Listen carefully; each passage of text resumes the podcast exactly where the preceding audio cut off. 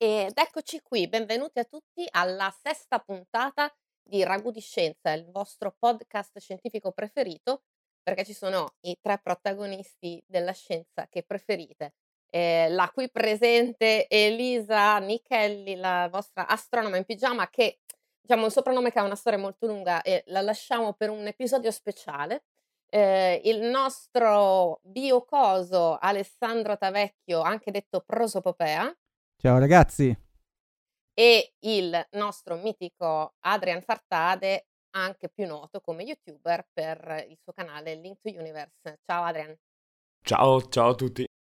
Se ci ascoltate da un po' di tempo sapete come funziona la nostra formula. Ehm, io oggi presento e apro le danze di questo podcast, poi sarà eh, uno dei nostri ospiti maschietti, in questo caso il nostro bio ospite, eh, a proporre un argomento poi a cascata mh, noi commenteremo e eh, andremo a finire mh, in altre lande come al solito. E a chiudere tutto quanto sarà Adrian che tirerà le fila e troverà un, un titolo a, questo- a questa puntata che voi sapete già perché è il nome del file che state ascoltando, noi invece non lo sappiamo ancora. Quindi non lasciamo altro tempo agli indugi e passo la parola al nostro mitico Alessandro Prosopopea da vecchio. Bellissima introduzione, brava Elisa. Allora, siccome le ultime, le ultime volte siamo partiti da cose storiche e siamo inevitabilmente finiti su argomenti deprimenti, per cambiare un po' e cercare di dare un po' di brio e di ottimismo, eh, a sto giro ho scelto una news. Una news che però non è proprio una news, è una cosa un po' strana. Non so se voi avete sentito parlare del genoma da mille dollari. Questa è un'ambizione che genetisti vari hanno da decenni, cioè l'idea di riuscire a sequenziare un genoma umano completo per un costo complessivo di meno di mille dollari. Per darvi un'idea di cosa voglia dire sequenziare il genoma, il progetto Genoma ci ha messo quasi 20 anni e circa 3 miliardi di dollari per sequenziare un genoma umano completo, che non era il genoma di una persona, perché per avere il genoma umano completo devi avere anche, sia X che Y, per cui eh, in realtà era un, erano 5 individui, mi sembra. Però 20 anni e 3 miliardi di dollari. Però sai, dici, eh, il progetto genoma umano è la prima volta, non hai un genoma di riferimento che ti funziona come la foto sulla scatola del puzzle per assemblarlo. Per cui tu dici è un outlier, è una cosa un po' strana. Se andiamo 10 anni fa, nel 2006-7, una cosa del genere, per fare un genoma umano completo, con più o meno la stessa qualità del progetto di genoma umano, perché c'è anche la questione de- de- della qualità del genoma, di quanto accuratamente leggi le, le basi, ci volevano circa 20 milioni di dollari, cioè siamo scesi di un ordine di grandezza. Bene, la news è che eh, il National Human Genome Research Institute, che è il blocco nel National Institute of Health, che è praticamente l'istituto superiore di sanità americano che gestisce tutti i fondi per le cose biomediche, ha fatto un rapporto il 31 ottobre, quindi un poco tempo fa, che dice che per la prima volta siamo riusciti a scendere sotto i 1000 dollari per genoma di costo nel 2017. Da tempo il National Human Genome Research Institute registra i- il costo che serve per sequenziare un miliardo di, di basi o un milione di basi e un genoma intero. Se facciamo il confronto con la legge di Moore, la famosa legge di Moore che è quella che dice che ogni 18 mesi eh, il numero di transistor su un microprocessore raddoppia, la velocità a cui è aumentata la quantità di eh, genoma che, di basi che riusciamo a sequenziare è 40 ordini di grandezza di più, qualcosa del genere. Cioè, sia, eh, una volta si diceva valori astronomici, adesso, siccome l'astrofisica è una scienza obsoleta, come abbiamo già appurato nell'ultimo episodio, bisognerebbe parlare di siamo a cifre genomiche incredibili. Eh, addirittura leggevo in un articolo eh, su The Atlantic che parlava della UK Biobank. La UK Biobank è questa banca di dati sulla salute su 500.000 volontari eh, inglesi ed è completamente pubblica tutto ok e hanno raccolto un sacco di dati anche di tipo genomico, ma non avevano sequenziato il genoma. Adesso, a marzo dell'anno scorso in realtà, hanno fatto un contratto con la GSK, la GlaxoSmithKline, che è una super mega big pharma, per sequenziare 500.000 genomi completi, che è una cosa che fa esplodere il cervello. Se pensate che fino a 5-6 anni fa c'era il cosiddetto Thousand Genome Project che cercava di sequenziare mille genomi completi per avere un'idea vaga della variazione ne- nell'uomo. Da, siamo passati da mille un progetto che ci vuole dieci anni per completarlo a un'azienda privata, per cui neanche con fondi pubblici, che ne vuole fare 500.000 in un paio d'anni. Per cui il tema che mi sentivo di, di, di dire, di lanciare in questo episodio è queste storie di progresso esponenziale che piacciono tanto a Elon Musk e compagnia quantante nel, nel vostro campo per avere un po' di becero tecno-ottimismo invece che le solite storie deprimenti. Sei veramente una pessima persona e stai in tutti i modi cercando di portare l'astrofisica a mh, mhmm, essere considerata una scienza minore. Ma andiamo avanti, andiamo avanti. Lascio la parola ad Adrian. Ho deciso nello scorso episodio che come Batman a Joker e Hulk Hogan a Roddy Piper, adesso Elisa a me come rivale cattivo. Ogni storia ha bisogno di un antagonista. Scusate. allora quindi che faccio? Faccio Gordon. tu, tu, sei molto vecchio saggio, ci sta. Mi serve un, una, un, un bat segnale per, per chiamare Elisa, tipo un, un pigiama proiettato nel cielo. E questa storia nasce dal fatto che ho fatto una volta una 24 ore in cui Elisa mi ha fatto compagnia, una 24 ore dedicata alla notte dei ricercatori in cui ho fatto realmente la notte dei ricercatori, incluso il giorno e tutto quanto. Um, ed Elisa le, da tutta la notte, anche alle 4, 5, 6 di mattina, era uh, lì a farmi compagnia ormai in pigiama e abbiamo parlato di astrofisica fino alla mattina dopo, letteralmente. E la cosa divertente è che il giorno dopo io ho partecipato alla notte dei ricercatori all'ASI, non avendo dormito, quindi è, stato, è stata una bella notte dei ricercatori. Ma veniamo ai numeri, veniamo ai numeri. Mi viene soltanto da, mhmm, per esempio, buttare lì, e sto parlando di una percentuale veramente infinitesimale della ricerca nell'astrofisica delle alte energie, che è solo una banda nella quale si osserva l'universo. Ehm, farei l'esempio di una classe di sorgenti osservate nell'ultimo, mhmm, ventennio direi, che sono i lampi gamma, mhmm, brevi e lunghi di varia durata, che sono stati osservati inizialmente in poche pochi poche unità. Oggi hanno varie missioni dedicate, una specificatamente della NASA, si chiama SWIFT, e ovviamente sono coinvolti molti altri, ehm, osservatori perché Swift è soltanto, tra mille virgolette, "un telescopio spaziale" che ospita in realtà un rivelatore per raggi gamma, uno per raggi X e uno per ottico ultravioletto. A questo sono a questo al agli alert che partono da questo strumento sono collegati tantissimi altri osservatori alle alte energie e in altre bande ehm, a più bassa energia, ehm, e sono arrivati oggi a rilevare una media di circa 1, 2 gamma ray burst al giorno, okay, quindi questi sono i numeri soltanto di una porzione infinitesimale e peraltro di una porzione dello spettro elettromagnetico che, essendo ad alte energie, ha tipicamente un numero di sorgenti limitato perché sono non sono tutte le stelle che emettono alte energie. Per esempio il Sole sì, emette raggi X, ma non sono abbastanza intensi quelli emessi da una stella nella sua fase di vita normale per essere rilevabili in stelle molto lontane. Quindi servono stelle eccezionali. Eppure guarda, eppure guarda caro Tavecchio, quanti quante sorgenti abbiamo là fuori. Vogliamo continuare a scherzare? Uh, brucia paura, eh? E, io mi, mi, aggiungo, mi, aggiungo, subito a questo perché um, la mia contro, controbattuta ad Alessandro è che uno dei motivi per cui c'è stato un così rapido progresso e diminuzione nei costi della uh, ricerca biologica in parte è anche perché ci sono stati molto più, eh, molti più esperimenti anche nello spazio, quindi eh, è grazie all'astronomia e alla ricerca spaziale.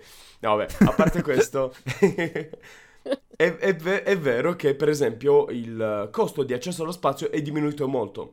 Um, non è così facile isolare soltanto il costo di accesso allo spazio in tutto quanto perché nel frattempo abbiamo iniziato a voler lanciare cose molto più grosse, molto più complesse, per cui il costo finale alla fine è diminuito, però eh, le cose che tendiamo a fare sono molto più complesse, per cui il costo del, del nuovo telescopio della NASA, per esempio, eh, non solo della NASA, anche della ESA, eccetera, il James Webb, è sopra 8,5 miliardi di dollari, molto più di quanto fu per il Hubble, però è molto più grande, molto più complesso, per cui il problema in astronomia, specialmente esplorazione spaziale, costruzione di progetti astronomici, è che una cosa già fatta tende a rientrare nel campo commerciale per altri aspetti, mentre quello di cui si occupa la ricerca astrofisica spesso sono progetti mai fatti prima di continuo, per cui è un po' l'equivalente di come uh, in questo caso una volta fatto la ricerca sul sequenziamento uh, dovresti paragonare a come, la, la, come, un nuovo progetto, qualcosa che va oltre uh, il sequenziamento genetico, qualcosa che ora è difficile farlo quanto lo fu all'epoca il sequenziamento genetico. Mentre per quanto riguarda cose di accesso a spazio, uh, pensa al costo enorme che aveva inizialmente usare uh, il GPS versus ora. Ora hai reti enormi, quindi quando entra l'aspetto commerciale uh, e si stacca dalla ricerca di base, anche, anche in astronomia vedi un, un, una diminuzione drastica.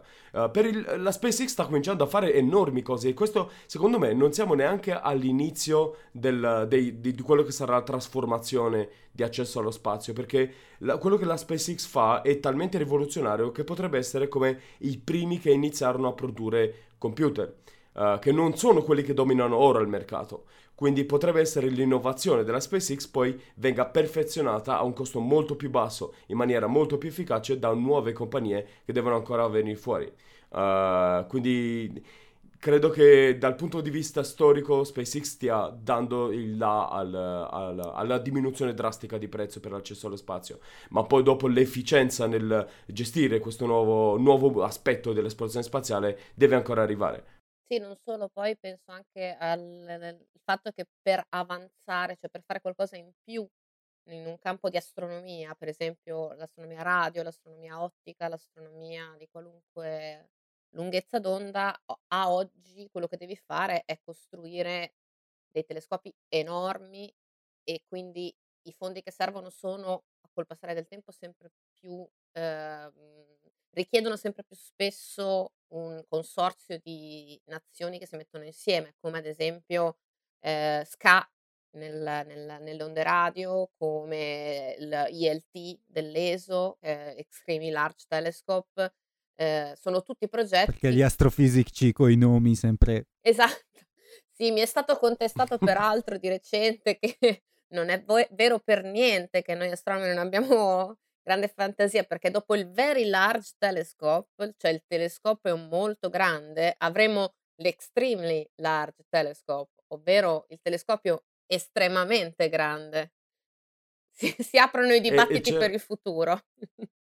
Sì, c'era anche un altro progetto, infatti, che è stato messo in sospeso perché era quello inizialmente uh, che poi è stato diminuito a quello che conosciamo come Extremely Large Telescope e si chiamava OWL OWL, che voleva dire gufo, occhio di gufo, ed era fantastico come nome, eh, ed è solo in sospeso, ed era di, un, un, telescopio di 100 metri in diametro, quindi doppio di quello che, uh, più del doppio di quello che sarà poi il uh, eh, ELT, e in quel caso sta, la O stava per overwhelm, overwhelmingly, eh, overwhelmingly, large, quindi Uh, così grande da essere. Come, qual è la parola giusta? Voi siete esageratamente grande. Telescopio esageratamente grande. Esageratamente. Sì, eh, sì, esatto. È qualcosa sopra che ti Ma sopraffa. proprio grandissimissimo. Uh, però niente, il, l'acronimo ce l'abbiamo già. Manca, manca, solo trovare un miliardo e più per uh, costruirlo e il resto è fatto. Insomma, ti abbiamo convinto, Ale? Sì, mi avete convinto. Non che ci fosse molto da convincermi Eh, tra l'altro Adrian ha parlato dell'accessibilità allo spazio che a- aiuta anche la, la ricerca genetica. Eh, uno dei motivi per cui il sequenziamento è diventato così economico è che si fa con i CCD, cioè si fa con un sacco di meccanismi biologici, però alla fine quello che legge effettivamente il colore che arriva da una sorgente fluorescente legata al DNA è un CCD, che sono gli stessi sensori che avete nelle macchine fotografiche dei vostri cellulari, ma che sono stati inventati negli anni 70 per fare dei telescopi astronomici. Ovviamente sono stati sprecati per quasi 30 anni in applicazioni vuote per guardare il cielo, ma adesso li possiamo usa- rivolgere per qualco- altre cose molto più interessanti. Eh, scusate se li abbiamo inventati e li abbiamo usati per farci i cazzi nostri. no, ma anche lì, eh, una, negli ultimi 40 anni, i, la, la, risoluzione che riesci a mettere su un CCD è arrivata al punto che siamo al limite fisico-teorico possibile. Cioè non possiamo fare CCD più sensibili di quelli che abbiamo adesso perché dovremmo violare le leggi della fisica. Eh, per cui bisognerà trovare nuove architetture, è, è bellissimo. Sì. O farlo di nascosto e non farci scoprire E l'anno scorso, 2016, abbiamo fatto il primo sequenziamento di DNA nello spazio, sulla Stazione Spaziale Internazionale, usando un bellissimo device, un bellissimo apparecchio che si chiama Oxford Nanopore, che anche lì è una macchina sequenziatrice. Normalmente quelle che avevo io in laboratorio, ad esempio, ci voleva una parete. Eh, adesso col il Nanopore è delle dimensioni di un hard disk esterno, una cosa del genere, un, un grosso cellulare e è bellissimo perché invece di usare tutto il sistema col CCD e il laser e i, i meccanismi tradizionali, il nanopore è letteralmente un poro attraverso cui passa il filamento di, di DNA e questo poro, che è una proteina modificata, eh, si rende conto, legge che base è sulla base della distribuzione della, della carica, perché il DNA ha quattro basi a, a TCG e hanno una distribuzione della carica elettrica leggermente diversa e questo poro è in grado di leggere la cosa. Siccome tutto quello che hai è praticamente il filamento di DNA che passa nel poro, c'era l'idea, oh ma forse questo funziona anche in assenza di, di gravità o per essere più precisi in microgravità. L'hanno fatto sulla Stazione Spaziale Internazionale ed ha funzionato perfettamente, il che permetterà di fare un sacco di esperimenti di, col sequenziamento lassù che è un grosso vantaggio perché mentre tanti esperimenti tecnici sulla Stazione Spaziale Internazionale eh, magari devi mandare tu, tu, su tutto già pronto ed è un casino, anche solo a livello di refrigerazione, anche solo a livello che se lo devi fare con cose vive, spararle su un razzo non è esattamente l'ideale, ma soprattutto così puoi, farle, puoi fare dei, raccogliere dati da DNA in tempo reale, che era una cosa che non dieci anni fa, non cinque anni fa, ma tre anni fa ci sognavamo. Nello spazio, sulla Terra si fa da tempo in memoria, però... Arriviamo sempre dopo. Vedi, cominci già a parlare come i vecchi, a frequentarmi. cominci già a dire, eh, mi ricordo i tempi. Ma io cui... sono vecchio dentro. Eh.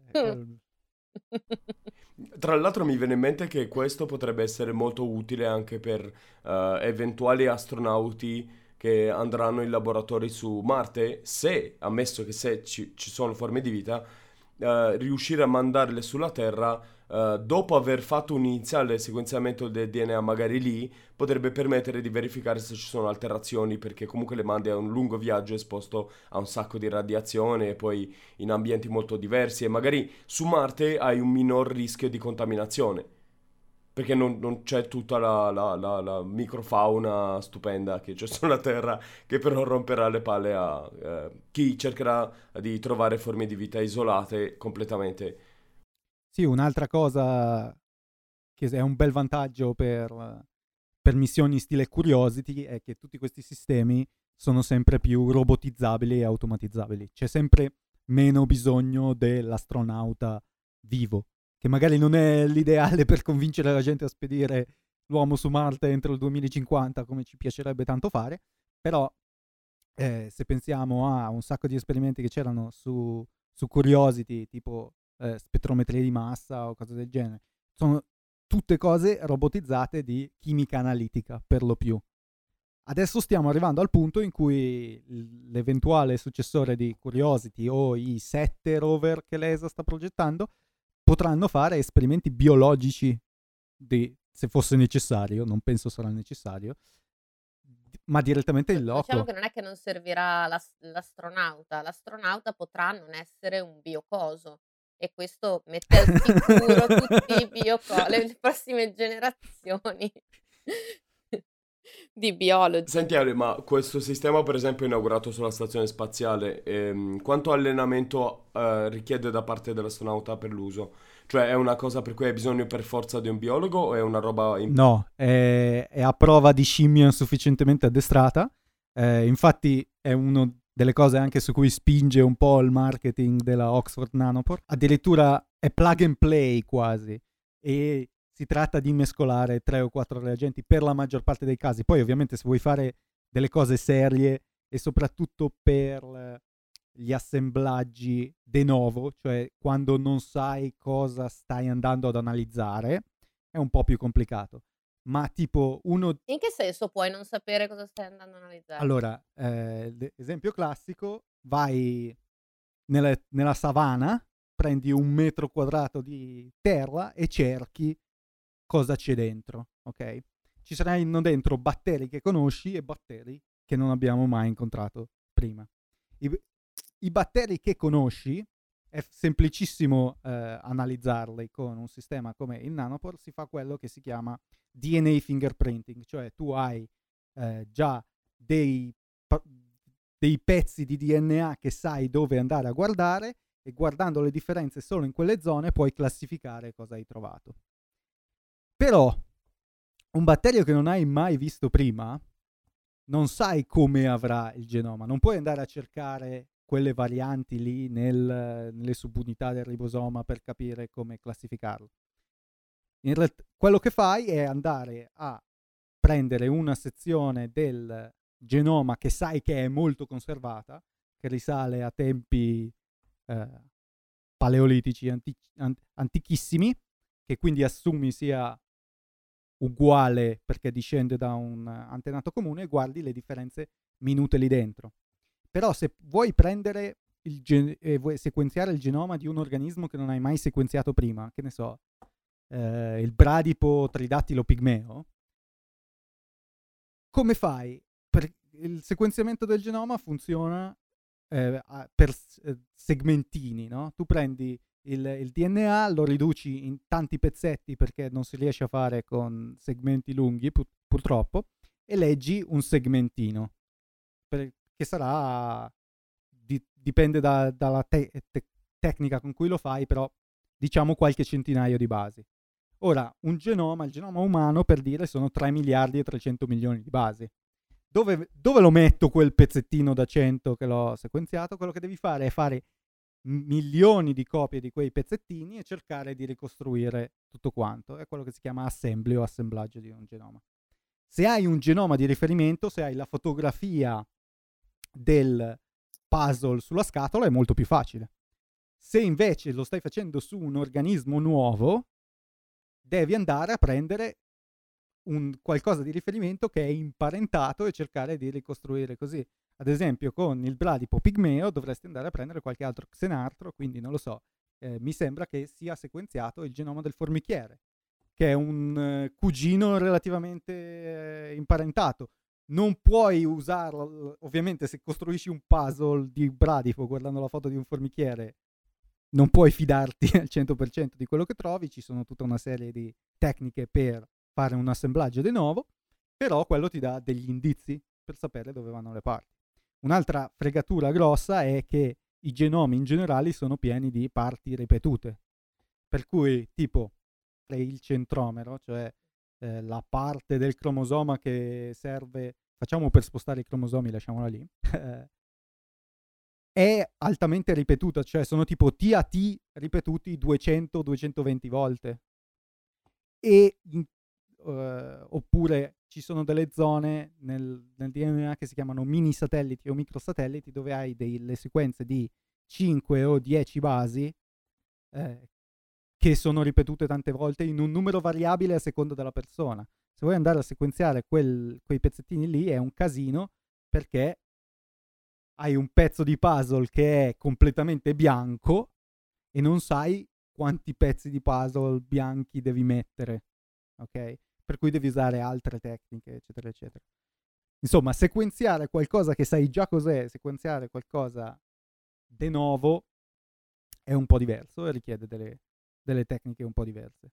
Ma in generale, per gli esperimenti che ci interessa fare sugli astronauti, per dire, eh, che sono umani o sulle piante che ci portiamo nello spazio, sono tutte cose già ben caratterizzate, per cui letteralmente a prova di scimmia, cioè micropipetti, prendi un reagente e lo metti dentro, micropipetti, un altro reagente e lo metti dentro, ed è fatto. Vi ho ucciso con questa spiegazione, scusatemi. No, no, stavo pensando che uh, ero molto entusiasta quando hai nominato microsatelliti. Ti si è acceso una lampada. Eh, eh, sì, no, e, e infatti mi è venuto in mente che uh, una volta che abbiamo imparato, allora, come dicevi te per il sequenziamento DNA, uh, quando si tratta di fare cose che sappiamo fare da molti anni, uh, con cui siamo molto familiari, il costo è diminuito tantissimo e ci sono ora microsatelliti e nanosatelliti costruiti con cose che puoi comprare commercialmente. Cioè puoi davvero costruire parti di un satellite andando al supermercato a prendere alcune cose. Uh, ora sto semplificando rispetto al supermercato, ma magari tipo online le ordini ti arrivano a casa. E questo ha fatto, uh, ha fatto sì che molte delle cose che fossero um, inaccessibili, salvo per poche aziende, ora fossero a disposizione di molti altri. Quindi la competizione nel, nel, piccolo per costruire piccoli satelliti è diventata altissima e quindi non è tanto solo questione di costo, ma è entro quel costo, entro quel peso e dimensioni, chi è che riesce a mettere più cose? Perché se tutti siamo bravi a fare le cose uh, con, cose che, uh, con poco costo, in realtà se io improvvisamente riesco a fare A, B, C e D, ma anche E, che fino, a, fino ad ora costava tantissimo, allora quello è, uh, mi garantisce un posto nel mercato prima di tutti gli altri. Uh, e mi viene in mente per esempio ora che ci sono alcuni che iniziano a fare uh, piccoli esperimenti su nanosatelliti. Grazie alla miniaturizzazione, grazie a quello che sta, viene spinto come, e tu Ale sarai già più familiare, laboratorio su chip. Sì, eh, un sacco di esperimenti anche di quelli che parlavo eh, usano eh, microarray o esperimenti su chip. Ad esempio, quando non vuoi sequenziare il genoma intero di una persona perché non conviene, in generale non conviene, quasi tutti noi abbiamo un genoma 99, 99 per, e rotti per cento identico. Eh, vai, vuoi solo vedere le differenze individuali, quello che si fa è usare questi microarray che sono dei chip in cui sono legate dei frammenti di DNA specifici, magari eh, qualche centinaio di migliaia di, in qualche centinaio di migliaia di posti eh, nel genoma e prendi il genoma del tuo campione, della tua persona che vuoi confrontare, que- queste si usano per dire eh, se vuoi vedere per ragioni diagnostiche o per cercare varianti associate con malattie, oppure anche i test di paternità volendo, eh, tutta una serie di cose. Sul chip sono già legati i frammenti di DNA, prendi il DNA del tuo individuo che vuoi testare, lo riversi sopra qui, dove si abbina c'è, una, c'è un, un colorante fluorescente che viene letto da un CCD, dove non si abbina non ce l'hai, e tu controlli 200.000 geni se ha una variante piuttosto che un'altra, 200.000 geni no, 200.000 posti nel genoma, se ha una variante rispetto all'altra.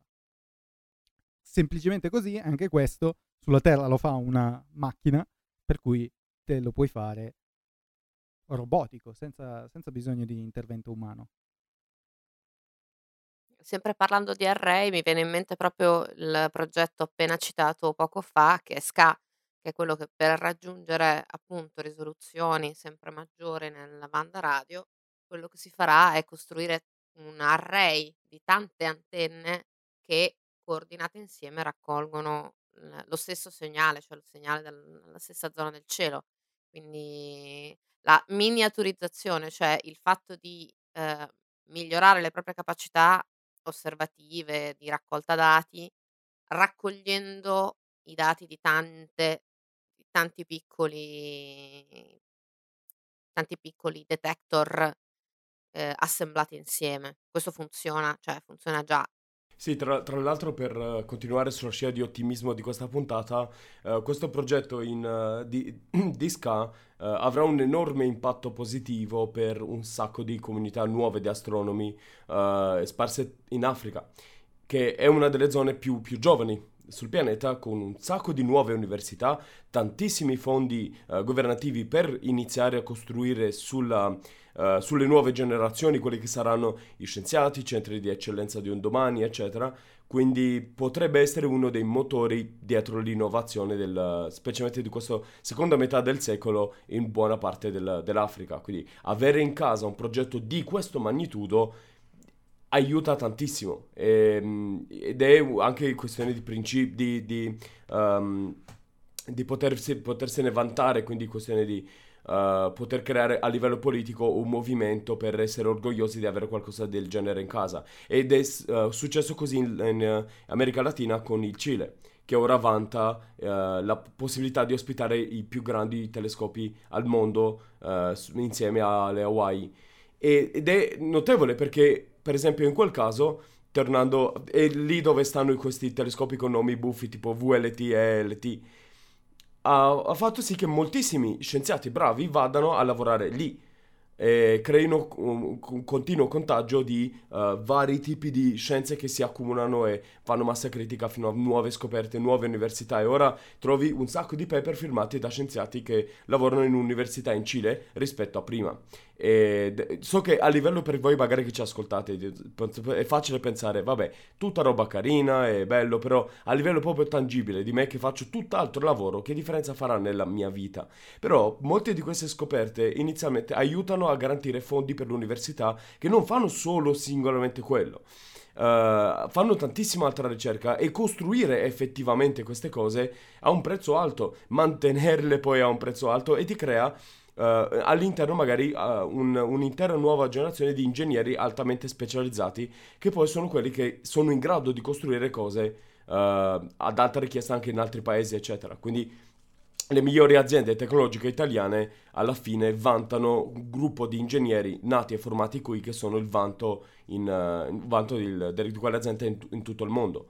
Ed è per questo che in Italia per esempio si parla spesso della fuga dei cervelli Uh, perché sono quelli che poi dopo sono quelli che attirano fondi, attirano uh, investimenti e a ricaduta poi spin-off tecnologici. Tutti i brevetti vengono depositati in quel paese e quindi poi altri paesi pagano quello uh, o dove è stato depositato il brevetto. Quindi Uh, non sottovalutate l'impatto enorme che tutta questa ricerca può avere alla lunga, perché tutto inizia in, um, in una in piccola, un piccolo ambiente universitario protetto perché all'inizio come un piccolo pulcino di T-Rex si chiama pulcini, essendo parenti di, di, di, di uccelli, immagino sì. Beh, teropodi, vabbè. Un piccolo pulcino di T-Rex è piccolo e lo puoi anche immaginare di tenerlo in una mano e piegarlo sulla pancia e fargli il solletico. Ma poi, se gli lasci abbastanza tempo, diventa un T-Rex enorme e puoi usarlo per attrazioni in cui i bambini possono salirci sopra e salire sopra, saltare su ostacoli, eccetera. E la tua economia è risanata. Perché io penso che se un paese riuscirà ad avere un'attrazione in cui un vero T-Rex puoi cavalcarlo, cioè io, io lascerei tutto e andrei a vivere lì. Non so come siamo finite a parlare di, di T-Rex Tirare le fila di questa puntata sarà un, im- un impegno. no, era per paragonare.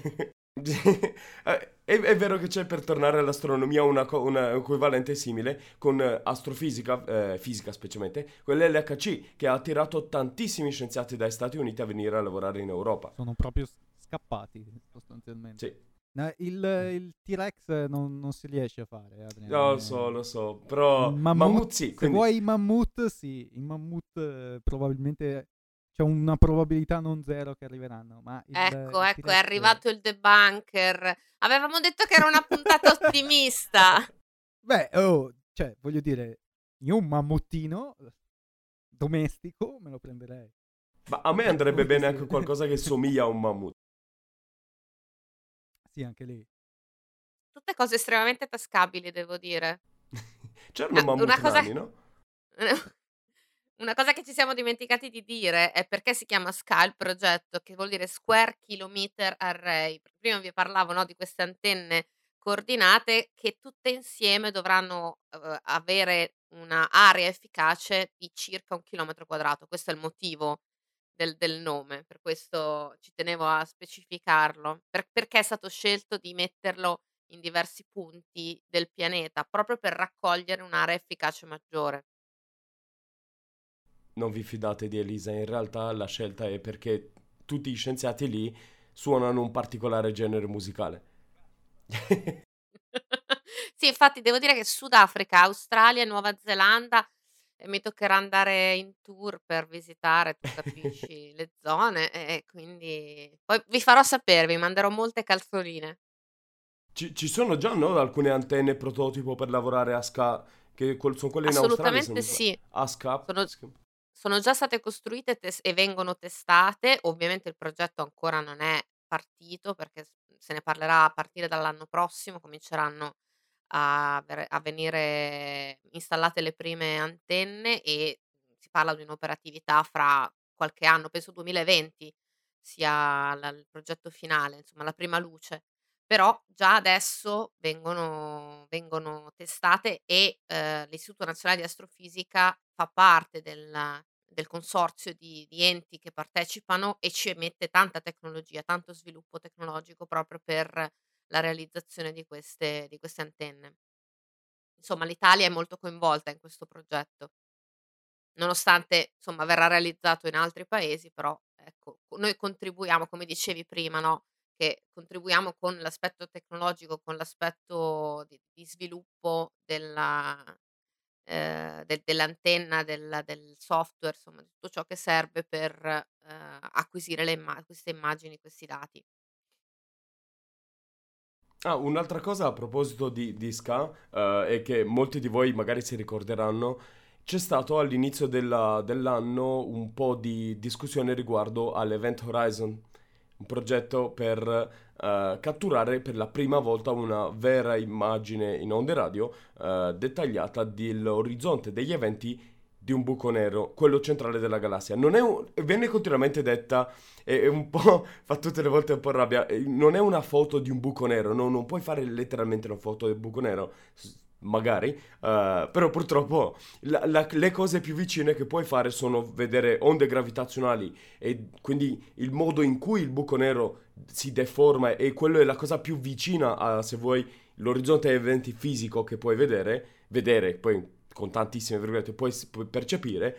In questo caso invece si tratta di una foto di eh, materia che sta cadendo verso l'orizzonte degli eventi, quindi disco di accrescimento, varia roba fatta a pezzi che cade verso l'interno. È per questo che nel film Interstellar, tranquilli, niente spoiler, eh, è per questo che vedete tutto il buco nero illuminato, perché c'è della roba che sta, ehm, viene spaghettificata e mentre cade verso l'interno del buco nero, eh, viene riscaldata fino a milioni di gradi Celsius e rilascia appunto luce in tutte le lunghezze d'onda, tra l'altro. Quindi se riusciamo a farlo inizialmente con onde radio, eh, sarà appunto perché questa, la luce non, viene, non è solo luce in onde ottiche, ma tutto quanto lo spettro e quindi eh, le onde radio saranno il- probabilmente quelle più facili inizialmente cui osservarlo perché puoi farlo con telescopi di tutto il pianeta ed è veramente una figata, prima o poi dovremo parlarne perché abbiamo trasformato l'intero pianeta in una specie di eh, gigantesco telescopio quindi immaginatevi quelle, come si chiamano le palle, quelle da discoteca?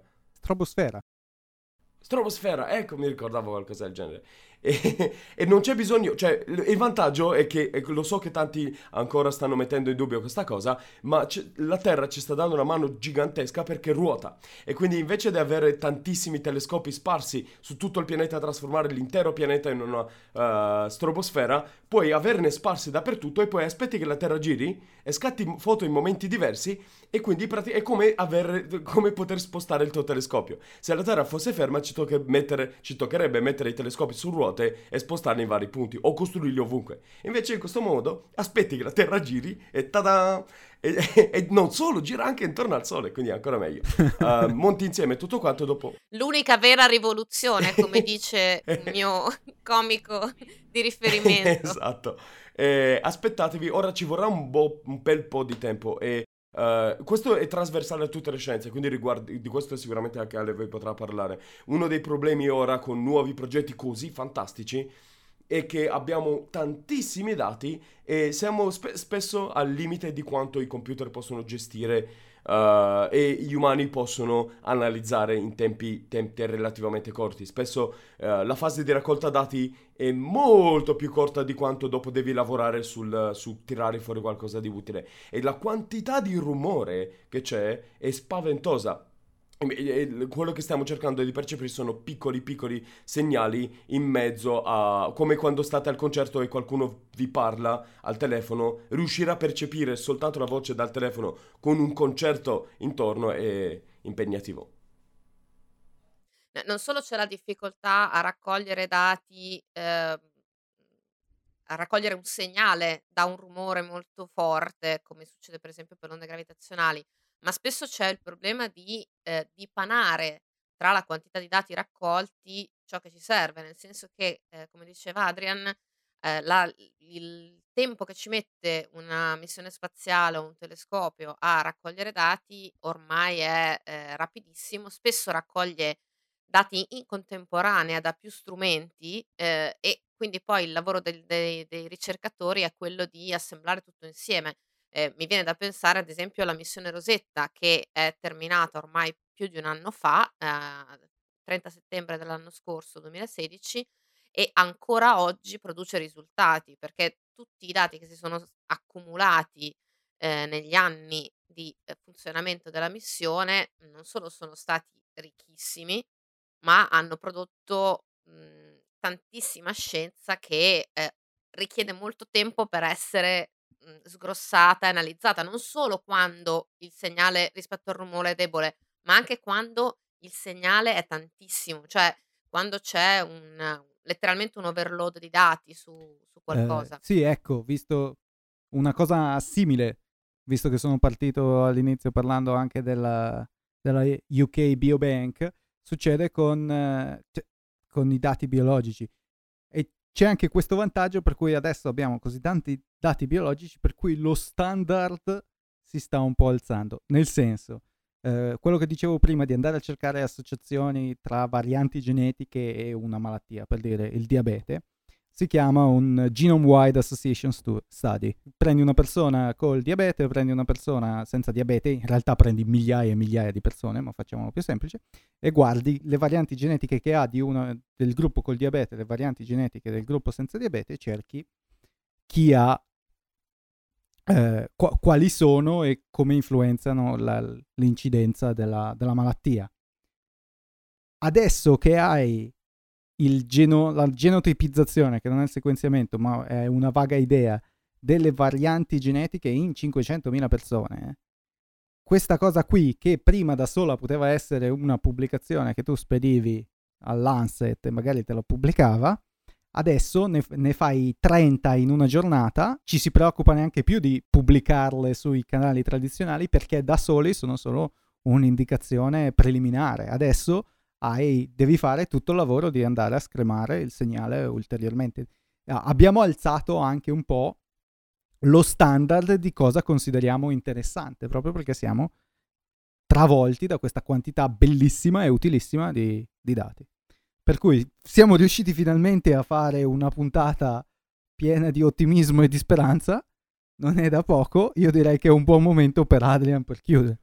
Sì, Uh, assolutamente ho pensato anche a un titolo divertente, come, come sempre per chi magari è nuovo uh, vi, vi, ricordo che m- mm, alla fine decidiamo, voi sapete il titolo già dall'inizio, mentre dato che per noi è tutto improvvisato uh, lo decidiamo dopo, quindi l'ultima cosa volevo dire è che quella stessa cosa succede anche con i dati vecchi e quindi andatevi a vedere così vi riscaldate un po' gli occhi Uh, i dati delle sonde Voyager rimontati insieme con nuovi algoritmi che sono in grado di togliere rumore uh, da, dalle pellicole, eccetera. Quindi dati grezzi ottenuti dalle sonde Voyager della vista su intorno a Saturno o Giove, rimontati con algoritmi di ora al computer e con la possibilità di uh, software moderni di andare a togliere piccole cose, montare insieme, fare transizioni tra immagini molto più uh, definite aggiungere ombre, sono tra le più belle mai scattate e hanno 40 anni. Uh, ok, quindi la mia idea per il finale era, uh, dopo aver parlato del basso costo del DNA e nu- innovazioni per uh, diminuire il costo e aggiungere molti dati sul tavolo, la possibilità di costruire questo puzzle di tanti dati, ma che richiedono tantissimo sforzo da parte del computer, che però devono lavorare anche per togliere molto il rumore, e il fatto della collaborazione internazionale per progetti enormi che ci aspettano in futuro, la mia idea è T-Rex rumorosi a basso costo e microsatelliti nel DNA. Mi sembra approvatissimo. Una sintesi notevole. Che voglio lasciateci poi dei commenti, andate veniteci a scrivere quando avete letto il titolo del, uh, della, della, puntata co- cos'è che vi siete immaginati. si parlasse. T-Rex rumorosi a basso costo e microsatelliti nel DNA. Speriamo come sempre di avervi divertito, noi ci vediamo la prossima volta, ricordatevi di spacciare a tutti i vostri amici ragù di scienza uh, che fa bene alla salute e noi ci risentiamo per la settima puntata tra pochissimo. Ciao! Ciao ciao!